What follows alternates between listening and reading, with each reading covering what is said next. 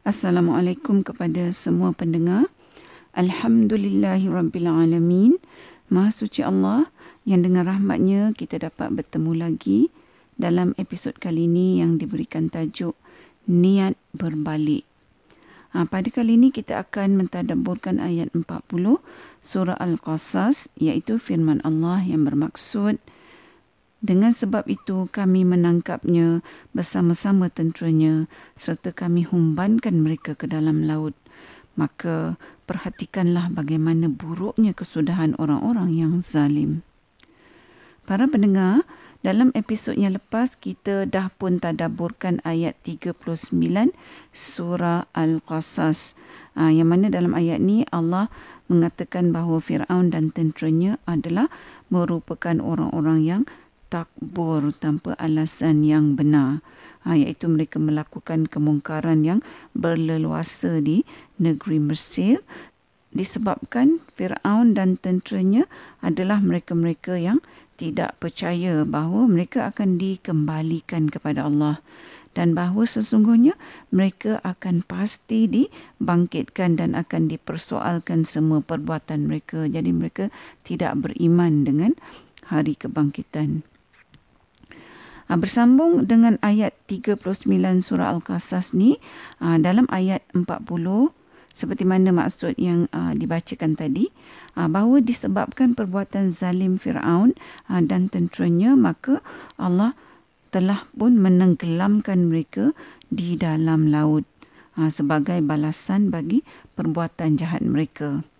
Di dalam tafsir Ibn Qasir dinyatakan bahawa Allah menenggelamkan Fir'aun dan kesemua bala tenteranya iaitu yang begitu ramai sekali ditenggelamkan hanya dalam satu pagi sahaja.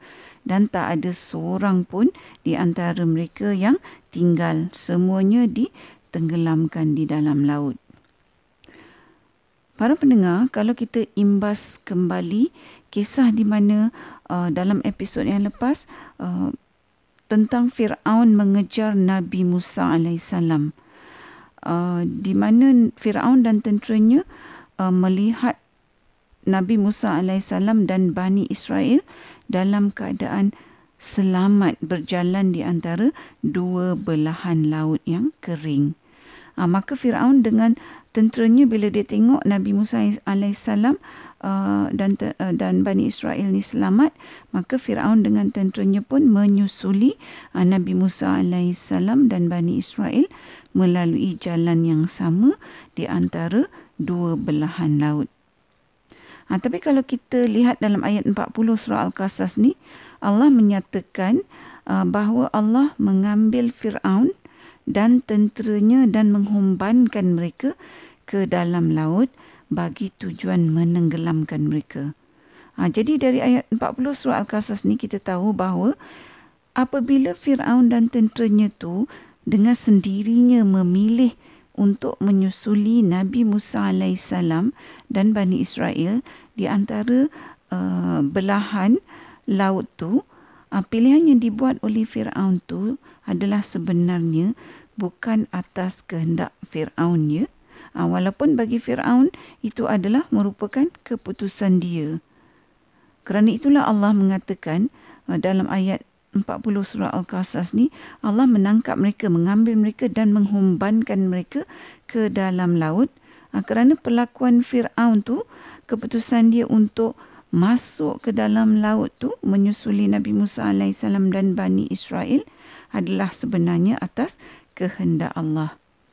Ha, jadi apakah yang Allah nak sampaikan pada kita ha, secara perhubungan terus dengan kita uh, bagi ayat 40 surah Al-Qasas ni uh, apabila kita sekarang dah tahu bahawa persangkaan Fir'aun uh, bahawa keputusan masuk dalam belahan laut tu adalah keputusan dia sedangkan Allah bagi tahu kita dalam ayat 40 surah Al-Qasas ni bahawa keputusan yang diambil oleh Fir'aun tu adalah hakikatnya keputusan dan perancangan Allah yang sebenarnya Firaun langsung tak ada kuasa ke atasnya.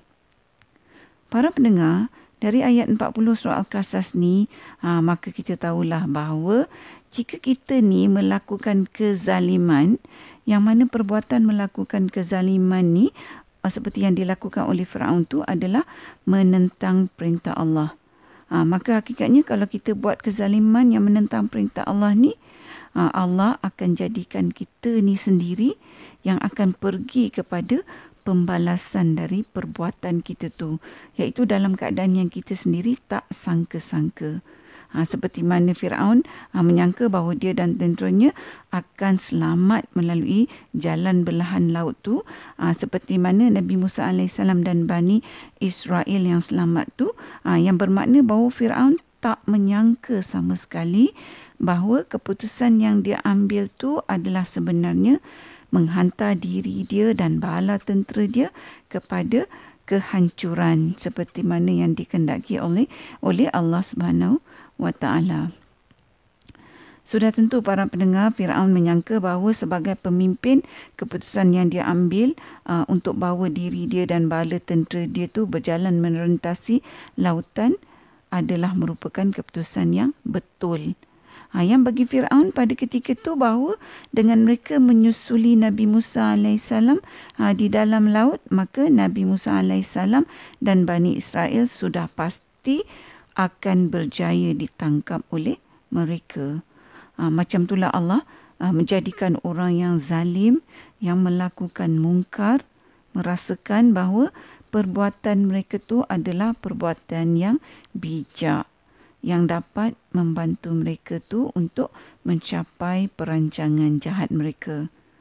Tetapi hakikatnya bagi orang-orang yang zalim seperti mana yang Allah nyatakan dalam ayat 40 surah Al-Qasas ni, perancangan mereka tu Allah jadikan memakan diri mereka sendiri yang menyebabkan kemusnahan mereka sehingga mereka menjadi orang-orang yang merugi. Ha, seperti mana yang Allah ceritakan pada kita tentang keadaan uh, Fir'aun yang membawa dirinya dan bala tenteranya kepada kemusnahan. Ha, begitu juga lah kita ni pada bila-bila masa kalau kita ni membuat perkara yang bertentangan dengan perintah Allah iaitu kita ni melawan Allah yang mana ini merupakan sifat sombong kepada Allah maka perancangan kita tu akan akhirnya memusnahkan kita merugikan kita. Ha, begitu jugalah tak kira hebat mana pun perancangan kita kalau kita buat jahat tu ha, kalau apa yang kita rancangkan tu adalah merupakan suatu yang bertentangan dengan perintah Allah yang merupakan kemungkaran, kezaliman, maka Allah akan tetap menolong orang-orang yang uh, kita rancang untuk anaya itu. Seperti mana Allah menolong uh, Nabi Musa AS dan Bani Israel. Seperti yang dinyatakan dalam ayat 40 surah Al-Qasas ni. Ha, jadi kesimpulannya dari ayat 40 surah Al-Qasas, ha, walaupun ayat ini sangat pendek ya, tetapi ayat ini mengandungi petunjuk yang padat. Ha, iaitu orang-orang yang berlaku zalim akan Allah jadikan dia tu dengan sendirinya merancang untuk kemusnahan diri dia. Ha, juga bahawa orang-orang yang zalim tu mendapat kemurkaan Allah sekiranya mereka tak bertaubat dan Allah akan menghinakan mereka yang zalim dan tak mahu bertaubat ni. Seperti mana Allah menggunakan pernyataan menangkap dan menghumban Fir'aun dan tenteranya ke dalam laut.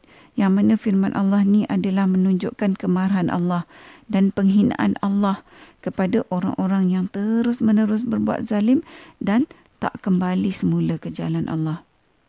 Ha, dan dari ayat 40 surah Al-Qasas ni juga Allah Subhanahu Wa Taala uh, bagi tahu kita supaya kita ni betul-betul yakin dan percaya uh, bahawa Allah pasti menolong orang-orang yang teraniaya. Uh, sebab tu sekiranya kita ni uh, sememangnya di pihak yang benar dan memangnya teraniaya oleh orang-orang yang zalim uh, dan jika orang-orang yang zalim tu meneruskan penganiayaan dan kezaliman kepada kita uh, maka dengan keyakinan kita kepada Allah Allah bagi tahu kita supaya kita ni janganlah merasa sedih, janganlah merasa gundah gulana. Kerana dari ayat 40 uh, surah Al-Qasas ni Allah bagi tahu kita bahawa Allah akan mewakili orang-orang yang dianaya iaitu Allah menjadi perancang yang tidak dapat sama sekali dikalahkan yang mana perancangan Allah pasti akan menggagalkan perancangan orang-orang yang zalim. Para pendengar yang dihormati, mudah-mudahan uh, tadabbur yang dikongsikan dalam episod ini uh, membawa manfaat uh, dari petunjuk yang Allah berikan kepada kita melalui ayat 40 surah Al-Qasas ni. Sehingga di sini dahulu Semoga bertemu di episod yang seterusnya insya-Allah. Assalamualaikum. Sekiranya anda merasakan bahawa perkongsian tadabbur bersama Dr. H ini memberikan manfaat kepada anda, saya ingin mengajak anda untuk menyertai saya bergabung usaha menyemarakkan amalan tadabbur Quran dengan memanjangkan perkongsian ini kepada orang lain serta jangan lupa untuk tekan butang follow untuk mengikuti episod-episod yang seterusnya.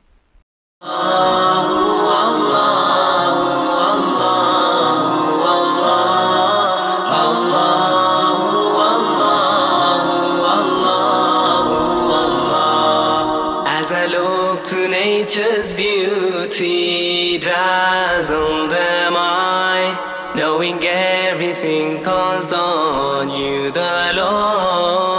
time.